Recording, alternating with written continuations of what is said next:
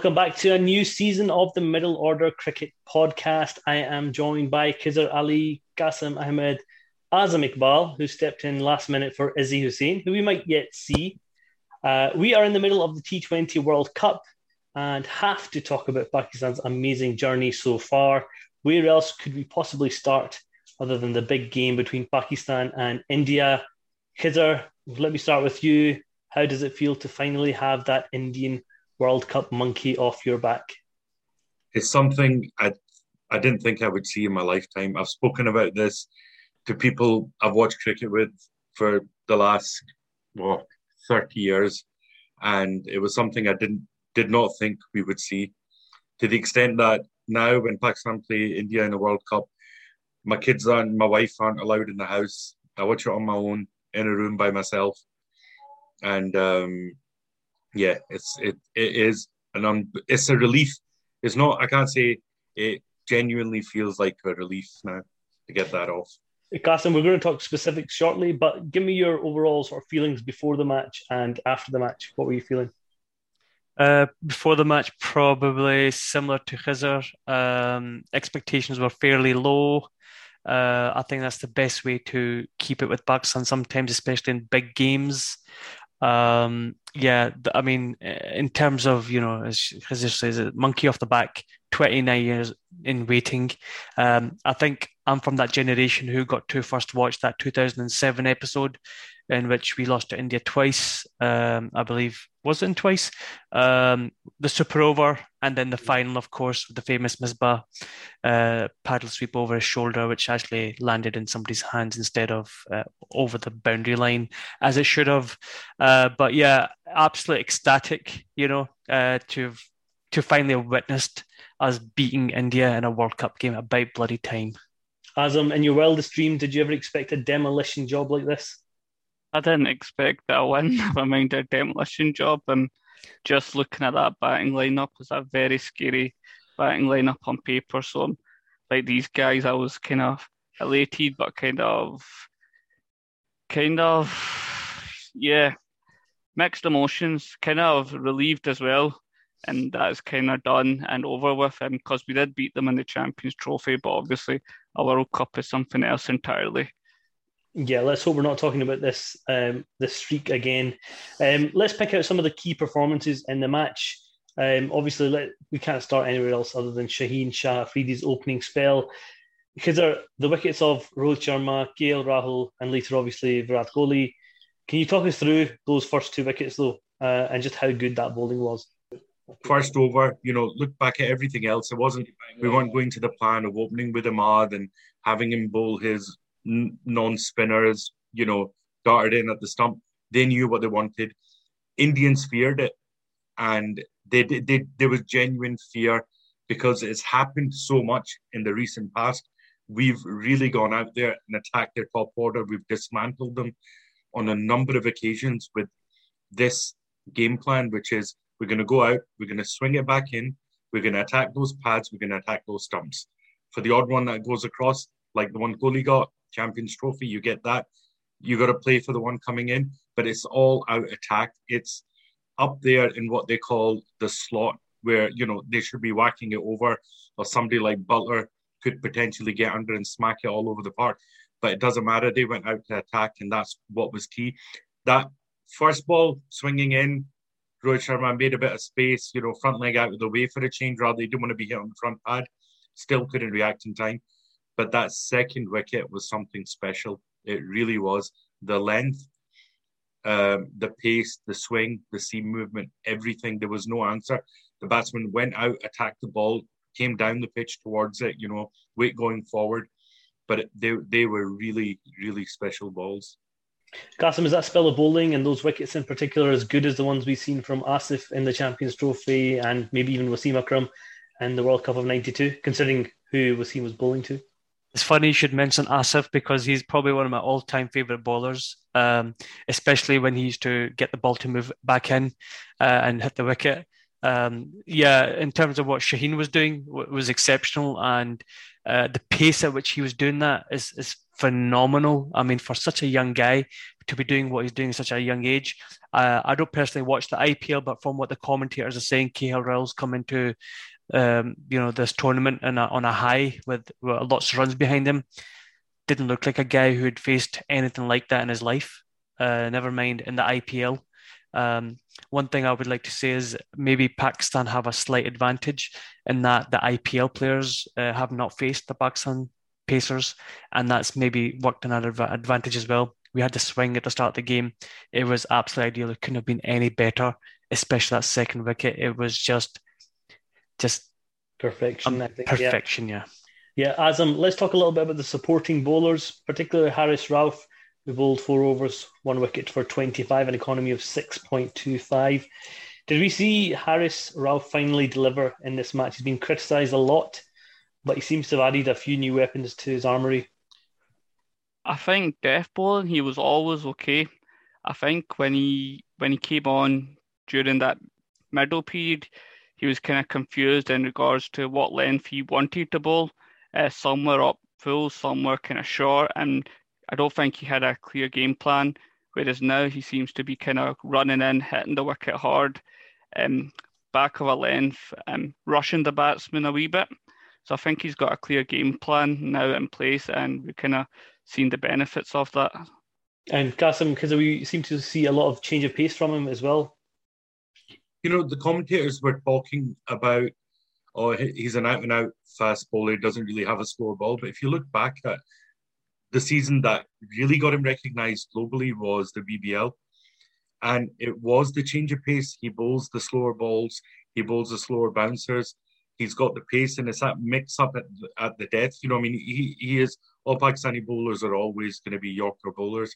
But this guy um, did mix it up from then. The problem he had was maybe he was doing it a bit too much after that when he was getting criticised and he was lacking control. Um, you're always going to go through. You're you're not always going to get it right as a death bowler. You know, you the batsmen have got nothing to lose. They're going to be swinging from the hip. Sometimes you're going to go for runs.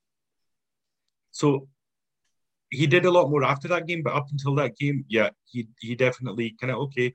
We've got we've got a bit of support there, even from the likes of Shadab as well. You know, who showed signs of maybe what we're looking for, which is maintaining the pressure or keeping the runs down.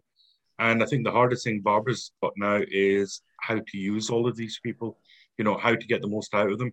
Do we use Imad for more overs? Do we use Hafiz? Malik, we've not seen. Uh, you know, th- there there's options there but um, there there is going to come a time when you know people are going to be called upon to do something that will make the captain change his plan. Like when Shaheen was bowling well, they kept him on for the third over. If you're going to do that, the captain's not only thinking about, am I going to give this guy another over? They've got to think about, well, who's going to do what he was going to do at the end? You know, do we have the confidence in Hasan Ali or, you know, to support Rauf because Shaheen's bowled three of his overs at the top? I think he's never lacked skill. By the way, the guy has never lacked skill. He's no, he knows his game. I think what he's lacked in the past is his attitude, and you'll notice just from his physique, he looks fit. And I think because it's a big occasion, you tend to find some Pakistani players react to the big occasion, and I think he's reacted to it. He's wanted to come to the party and say, "I can bowl fast, I can bowl with skill, and I'm going to be fit to do it this time around." Um, the fastest bowler in the tournament, and there's yep. some yep. serious names going around, you know, and he's the quickest of them. No doubt. Azam, um, Azam, despite 16 overs of really good bowling, we still managed to concede 151 runs, which uh, are you a bit surprised by that? And maybe are you not so surprised that it was Hasan Ali that gave away, you know, almost 40 odd runs in his four overs? Um, no, actually, I wasn't too surprised that they got up to 150 because I think they only needed like one partnership. Um, and you know, Pant came in, he kind of swung the bat got a quick 30, 30 runs or so. Um, I was kind of towards the last five, six overs, I was kind of expecting them to maybe even get a wee bit more, but the wickets slowed down the momentum. Um, and Kohli couldn't really couldn't really go at the rate he really wanted to due to due to them losing momentum. And Hasan Ali, I think he's going through a bit of that Haris Rauf stage, whereas we know he can he can deliver. He's got the skill set. He's done it before, but um, I think once you go after him, he loses that confidence, he loses the radar, and he tends to kind of leak runs. Um, that's two or three games uh, that's happened to him, and I think um, if I was in the opposition camp, I'd be saying, look, he's the one bowler we can really target, we can really put under pressure. So going forward, I don't I don't agree with a lot of the guys, whereas they're saying, oh, look, it's big games coming up, you need his experience. I think the other guys in the squad, you've selected them for a reason. They're there because they're good enough. So let's put them in and let, let, let's see what happens. If they need to kind of rejig it around and in regards to how he uses his bowlers, then I think that's something he should kind of go ahead and do because we have the options to do that. But um, if you, a bowler's lost confidence, um, you shouldn't carry on playing them, especially in a big tournament like this. Qasim, let's move on to where Pakistan really excelled, and that was the second innings when they got out to bat. Rizwan and Babar, I mean, just how good were they on the day? I mean, in total, uh, let's put this into perspective, they're averaging 59 as a partnership in T20s. That's the highest of any openers in T20 history of all those partners that have played more than 10 games. That's that's a stunning record, no? It's absolutely brilliant to have them two opening for us. I mean, how, how long has it been, guys, since we watched Pakistan batsmen go in uh, to open and we felt, you know, okay, I think we're going to put some sco- runs on the board before somebody gets out. Usually it's two for two, four for two, five for two, ten for two. Um, and the fact that they, they, they actually um, uh, kind of yin and yang in terms of one is one guy is full of energy and the other is so co- cool, calm, and collected. Um, they really do complement each other so well. Um, yeah, so I, I, knew in terms of the India game that was the one that was going to break us or make us, uh, and boy did they make us! And it was probably the first time I watched Pakistan bat through entire innings without any kind of heart attacks. Uh, so it was it was amazing, amazing to see them to see out the entire game. What what a way to do it. Azam, what do you think it is that makes these two work so well together? Do you think it one sort of fast start and energy that Qasim talked about really helps Babar just settle into the innings and sort of catch up later on? Yeah, I think he's a very busy player. I don't think I think Rizwan still plays proper cricket shots, but um, he brings a lot of energy to the crease. He's always looking for that run he's he, he seems to be someone that doesn't get flustered too easily easily. So if he does get bowled a good ball, he can put it out of his mind. Um, and I think he's got just a positive effect on Babar just because of his mindset, his approach. Um, I think that video, I think everyone's seen him going out there visualizing, and then to go out there and execute, um, that's pretty nuts. Um, every I think every shot he practiced came off. So um, I think um, he complements him really well, It allows Babar to get in, get set, and you know just kind of anchor the innings. Because what did you enjoy so much about how they went about the job? They, they, they bring a sense of calm. You know, we've got these two guys going out. Everyone in that team knows their role, and these two are the best at what they do. This is the difference between us and India. India weren't sure of the batting order. India weren't sure of their selection. India weren't sure of how to use the players potentially with a better team. You know, I, I wanted to kind of say this at the start, but I grew up watching Pakistan in the 90s and the noughties when we had a better team than India, overall better record, but we could not beat them in a World Cup. Now the tables have turned. You've got India with easily a better team, but maybe it's that pressure. Maybe because we were the better team in the 90s and the noughties, it was that pressure of expectation that was on Pakistan and it wasn't happening. And that pressure is now on India. You know, you've got Pandya before the World Cup making a statement that we could put out our next two teams and they would be able to win world competitions, meaning their B and C side could win them. You know, fair enough, you might have that depth and that talent, but maybe it's that pressure of expectation. You've got somebody like Rohit Sharma who cannot buy a run in these situations against Pakistan because, and he knows what's coming. He knows they're going to swing the ball back in to my pads. They're going to attack the pads. They're going to attack the stumps. Everyone knows what is expected of them. They're a better team, yet they can't. To me, it reminds me of how Pakistan felt in the 90s and the noughties. Aziz, thanks very much for joining us. I know you've been traveling, uh, so thank you. We've it looks like he was traveling on the North Pole. Uh, we've talked Thanks a lot. For me. Apologies for running late. No, not at all. We've, we've talked a lot about the the main performances. We talked about Shaheen Shah Afridi, Haris Rauf, the spinners, uh, and obviously the openers. What really stood out to you about the performance um, against India this time round? They've just stuck together. Um, the other the other thing, other than the individual performances, it seems like it's an actual team.